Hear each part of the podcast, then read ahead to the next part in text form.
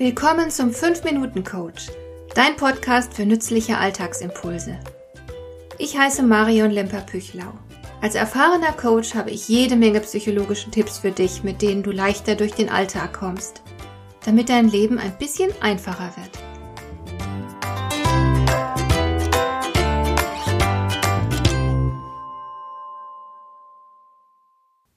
Es hat mich immer beschäftigt, wie Veränderung bei uns Menschen funktioniert.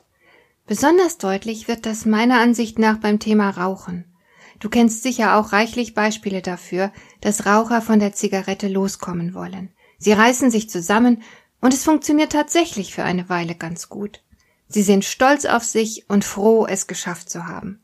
Das geht eine Weile gut und dann fangen sie wieder an.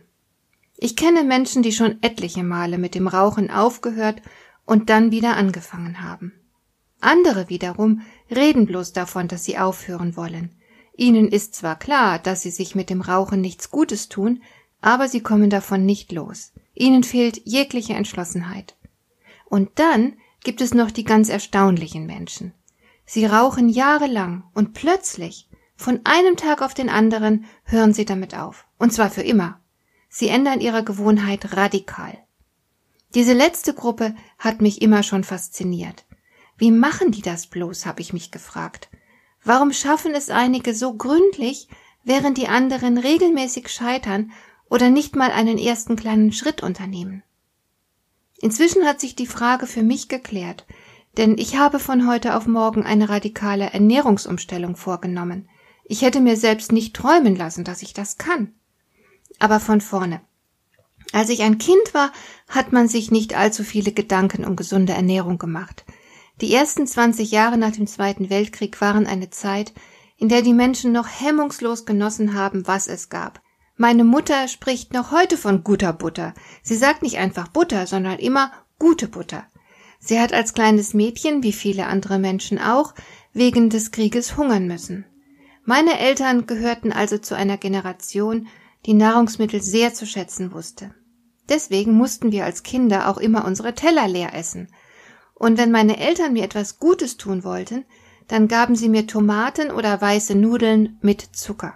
So bin ich groß geworden, mit der Überzeugung, Zucker ist etwas Gutes, Zucker ist Liebe. Kannst du dir vorstellen, wie viel Zucker ich im Laufe meines Lebens konsumiert habe? Frühe Erfahrungen sitzen tief. Tatsächlich war ich in meinem ganzen Leben noch nicht übergewichtig, aber durchaus kräftig und auf jeden Fall nicht optimal ernährt. Seltsamerweise habe ich bei der Ernährung meiner Kinder relativ gut aufgepasst. Es gab viel Roh- und Vollwertkost, aber natürlich auch einiges an Zucker.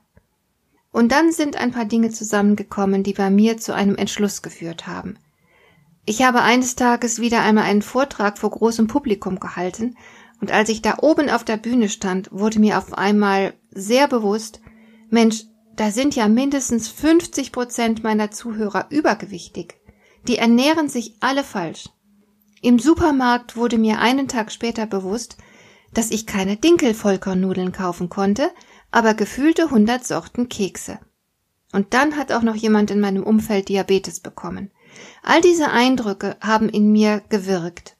Ich habe mich sowohl bewusst als auch unbewusst damit auseinandergesetzt. Für mich selbst überraschend bin ich dann eines Morgens aufgestanden und habe gewusst, ich mache Schluss mit dem Wahnsinn.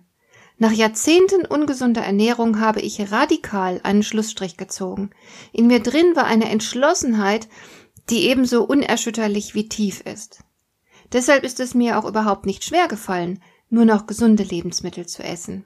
Innerhalb einer Woche habe ich nebenbei mehrere Bücher über gesunde Ernährung gelesen und wie von selbst hat sich eine neue Gewohnheit geformt. Abends, wenn ich für anspruchsvolle Aufgaben am Schreibtisch zu müde bin, gehe ich in die Küche und koche etwas Gesundes, das dann für die folgenden beiden Tage reicht. Alles scheint so einfach und so selbstverständlich zu sein.